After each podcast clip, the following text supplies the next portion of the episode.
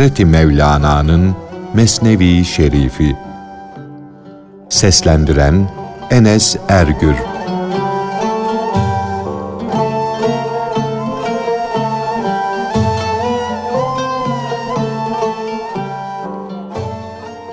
İmansız obur misafir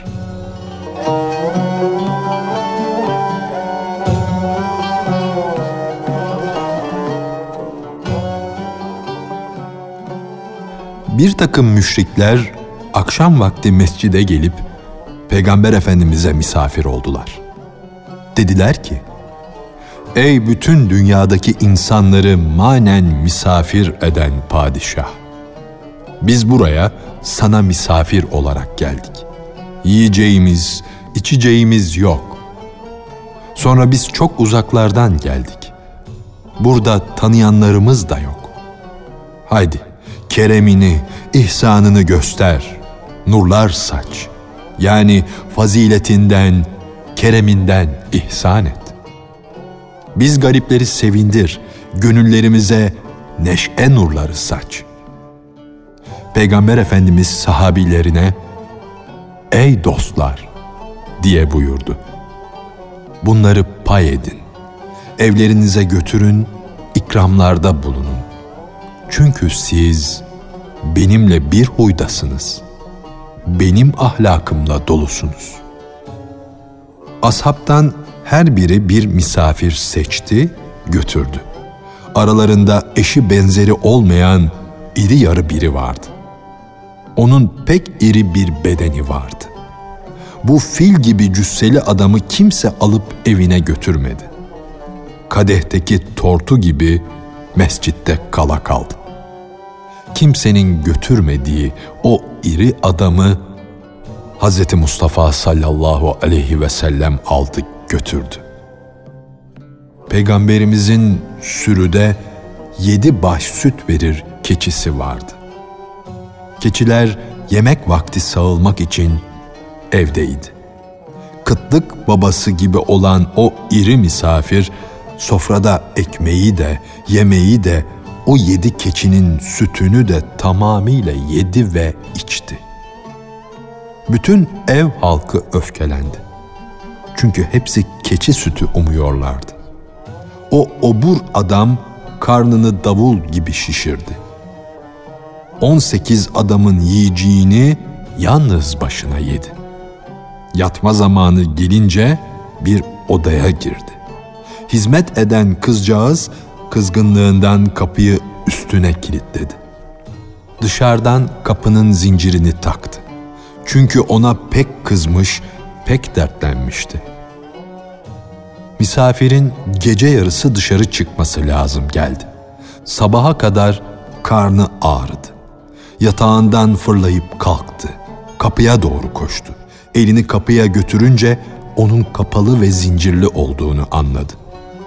Kapıyı açmak için o obur hileci çeşit çeşit hileler yaptı, uğraştı, durdu.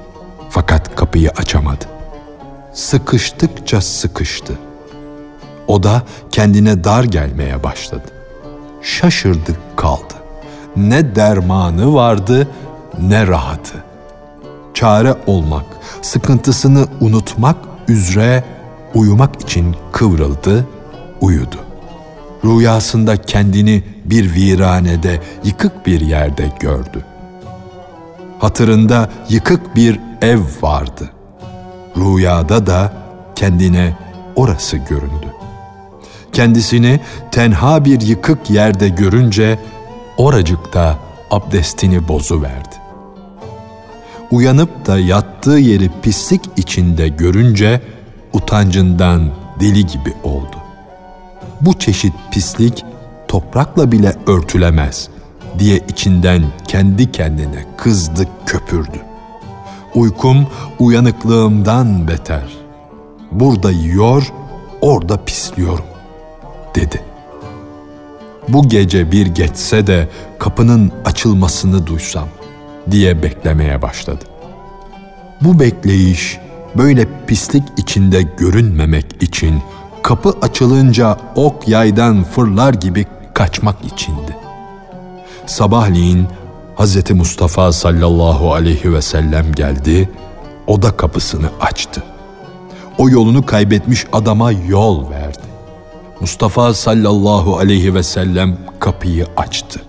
Fakat o belalara uğramış kişi görüp de utanmasın diye kendisini gizledi. Peygamber Efendimizin gizlenmesi, mübarek yüzünü, siretini ona göstermemesi, misafirin dışarı çıkıp serbestçe gitmesi içindi. Misafir kaçtı gitti. Fakat bir kendini bilmez pislik bulaşmış yatağı aldı, utanmadan peygamberimizin huzuruna getirdi. Sanki bak diyordu. Misafirin marifetini gör. Alemlere rahmet olan peygamber efendimiz gülümsedi. Bana o su kabını getir. Hepsini kendi elimle yıkayayım diye buyurdu. Hücrede bulunanların hepsi de yerlerinden fırladılar ve dediler ki bizim tenimiz de canımız da sana kurban olsun. Sen bırak da pisliği biz yıkayalım. Bu iş el işidir. Gönül işi değildir. Biz sana hizmet etmek için yaşıyoruz. Hizmeti sen yaparsan biz neyiz? Yani biz ne işe yararız? Hazreti Peygamber buyurdu ki, bana olan sevginizi biliyorum. Fakat bunu şimdi benim yıkamamda bir hikmet var. Hücredekiler peygamberin bu sözünü duyunca bu işteki sır meydana çıksın diye beklemeye başladılar. Peygamberimiz o pisliği canla, başla yıkamakta, Allah'ın emrine candan uymada idi. Bu işi gösteriş için yapmıyordu. Çünkü mübareğin gönlü bunları sen yıka diyordu. Bu işte kat kat hikmetler var. O imansız misafirin kendisine armağan edilmiş küçük bir putu, bir muskası vardı. Boynuna takıyordu. Onun kaybolduğunu anlayınca kararı kalmadı. Kendi kendine dedi ki, bu değerli armağanı haberim olmaksızın yattığım odada bırakmış olmalıyım. Yaptığı kötü işten utanıyordu ama boynuna astığı muska puta olan hırsı utancını giderdi. Putunu aramak için koştu geldi. Hz. Mustafa'nın odasında putunu gördü. Gördü ama kendisinin pislediği yatağı Allah'ın kudret eli olan Hz. Mustafa'nın bir hoşça, adeta zevk duyarak yıkadığını gördü. Putu hatırından çıktı. Kendine bir cezbe geldi, yenini, yakasını yırttı. İki elini yüzüne, başına vuruyor, kafasını kapı ve duvara çarpıyordu. Yüzünden ve yarılmış kafasından kanlar akıyordu. Alemlere rahmet olan sevgili Peygamber Efendimiz onun bu haline acıdı. Kendinden geçmişti. Naralar atıyor ve başına toplanan halka "Ey ahali, benden sakının, çekinin." diyordu. Başına vuruyor, "Ey akılsız baş." diyordu. Göğsüne vuruyor, "Ey nursuz göğüs."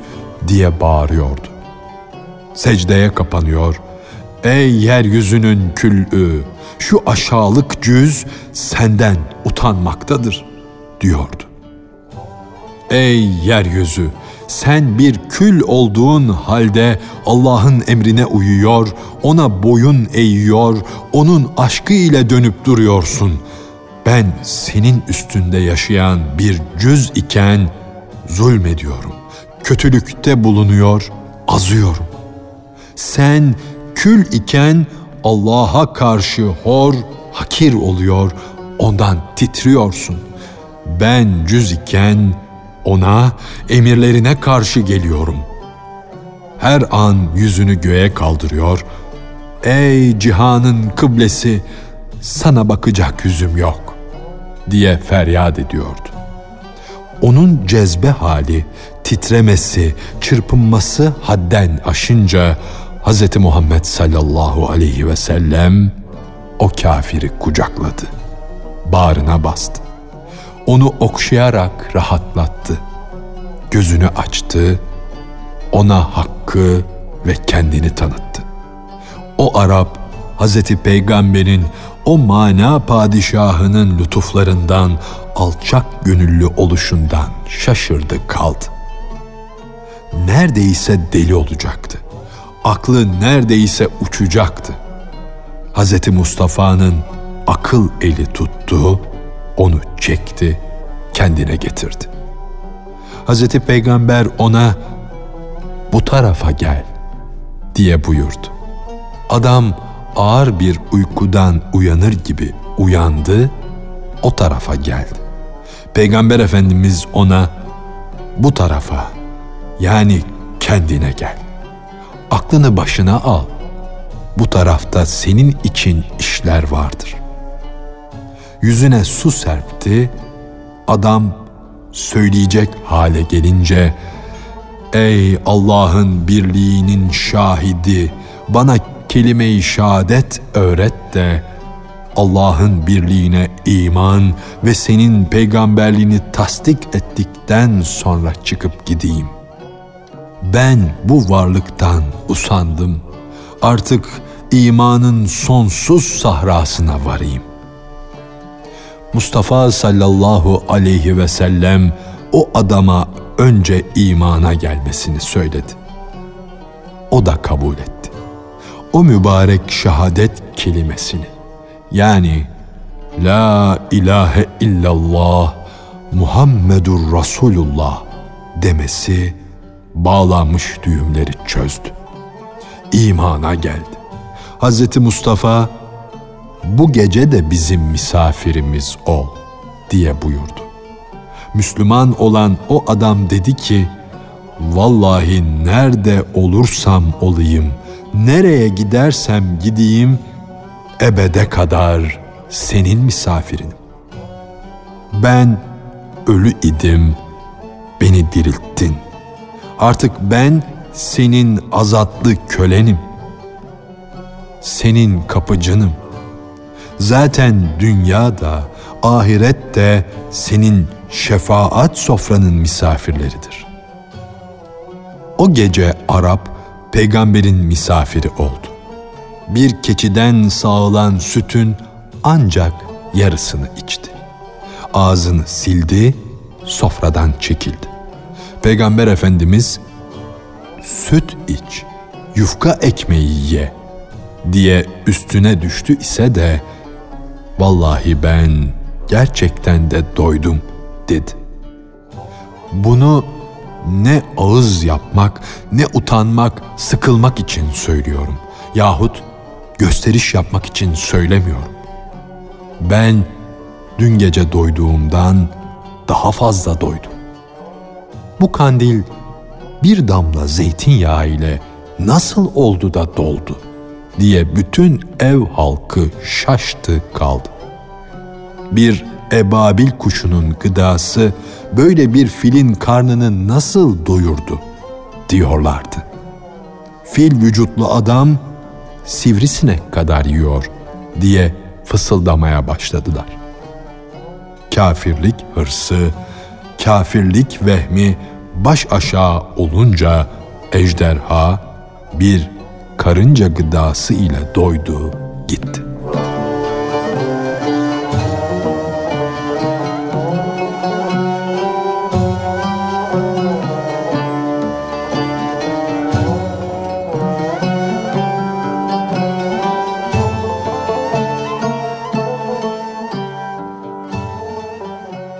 Ağlamak da bir zevktir.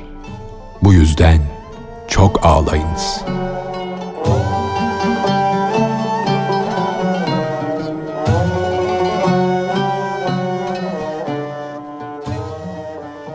Bulut ağlamayınca yani yağmur yağmayınca yerdeki çimenler nasıl güler? Çocuk ağlamayınca anasının sütün nasıl coşar? bir günlük çocuk bile yolunu bilir. Ağlayayım da şefkatli dadım yetişsin gelsin der. Sen bilmiyor musun ki dadıların dadısı olan Kerim Allah ağlamayınca bedavaca sütünü az verir. Cenab-ı Hak çok ağlayın diye buyurmuştur. Bu söze kulak ver de Allah'ın ihsanı ve kerem sütü aksın. Buludun ağlayışı, güneşin harareti, dünyanın, dünyadaki hayatın direğidir. Bunlar bükülmüş iki ip gibidir. Sen de bu iki ipe iyi sarıl. Güneşin yakışı, buludun ağlayışı olmasaydı cisimle araz nasıl gelişirdi? Bu hararetle bu ağlayış temel olmasaydı bu dört mevsim nasıl olurdu da mamur bir hale gelirdi? Güneşin sıcaklığı, dünya bulutlarının ağlayışı, dünyanın ağzını tatlılaştırıyor, dünyayı güldürüyorsa, öyleyse sen de akıl güneşini yak, parlat. Gözlerinden bulut gibi yaşlar saç. Küçük bir çocuk gibi sana da bir ağlar göz gerekir. Şerefini ve manevi zevkini yok eden ekmeği az ye.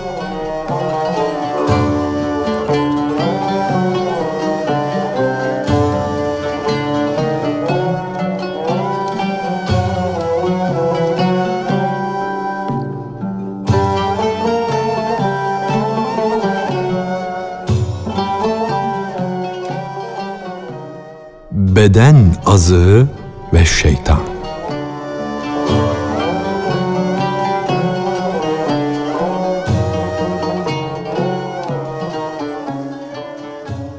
Beden gece gündüz ekmekle gelişmekte, dallanıp yapraklanmaktadır. Ama can dalı da onun yüzünden yapraklarını dökmekte, güz mevsimine girip sararmaktadır beden azığı hemen can azığını keser. Bunu azaltmak, öbürünü çoğaltmak gerek. Allah'a borç verin buyurulmuştur. Sen de bu beden azığından borç ver. Yani yiyeceğini mümkün olduğu kadar azalt ki karşılığında gönlünde hakikat çimenleri yetişsin.'' Borç ver. Şu beden lokmasını azalt da sana hiçbir gözün görmediği yüz belirsin, görünsün. Yani fakirlere zekat ve sadaka ver, az ye demektir. Beden kendisini fazlalıklardan, içindeki pislikten boşaltırsa, manevi misklerle, kıymetli incilerle dolar şu pislikten kurtulup da pak olunca beden hak sizi kirlerden temizlemeyi diler, sırrından faydalanır. Ama şeytan seni korkutur. Sakın ha, sakın der. Bundan pişman olursun, hüzne düşersin. Bedeninden bu hevesleri, arzuları atar, giderirsen çok pişman olursun, çok gamlanırsın. Şunu ye. Bu sıcak bir ilaçtır. Sana çok yarar. Faydalanman, iyileşmen için de şunu iç. Hem şu niyetle iç. Bu beden ruhun bineğidir. Zayıf düşerse onu taşıyamaz. Beden neye alışmış ise onu vermek doğru bir harekettir. Sakın açlığa alışma. Sağlığın bozulur. Beyninde, kalbinde yüzlerce illet meydana çıkar. O alçak şeytan insanı bu çeşit korkutur. Halka yüzlerce efsun okur. Şeytan senin hasta nefsini aldatmak için tedavi hususunda kendini Calinus gibi gösterir. Bunun sana faydası vardır seni dertten, gamdan kurtarır. Hazreti Adem'e de bu gıdayı yedirmek için o melun böyle söylemiştir. Cennet çevrilmiştir. Nelerle çevrilmiştir? İnsanın istemediği, hoşlanmadığı şeylerle.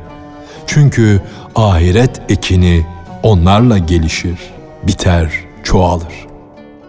Şeytan hile ve zekadan yüz türlü efsun okur da yoldan çıkarmak istediği kişi ejderha bile olsa onu kafese koyar. İnsan akarsu bile olsa onu tutar, bağlar. Zamanın en akıllı adamı bile olsa onu aldatır, sonra onun haline güler. Aklını bir dostun aklı ile dost et de işleri danışarak yaparlar. Ayetini oku. Ona göre iş yap.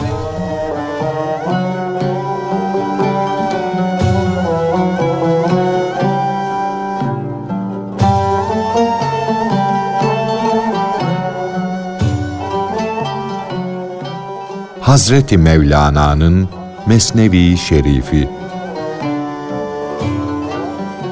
Seslendiren Enes Ergür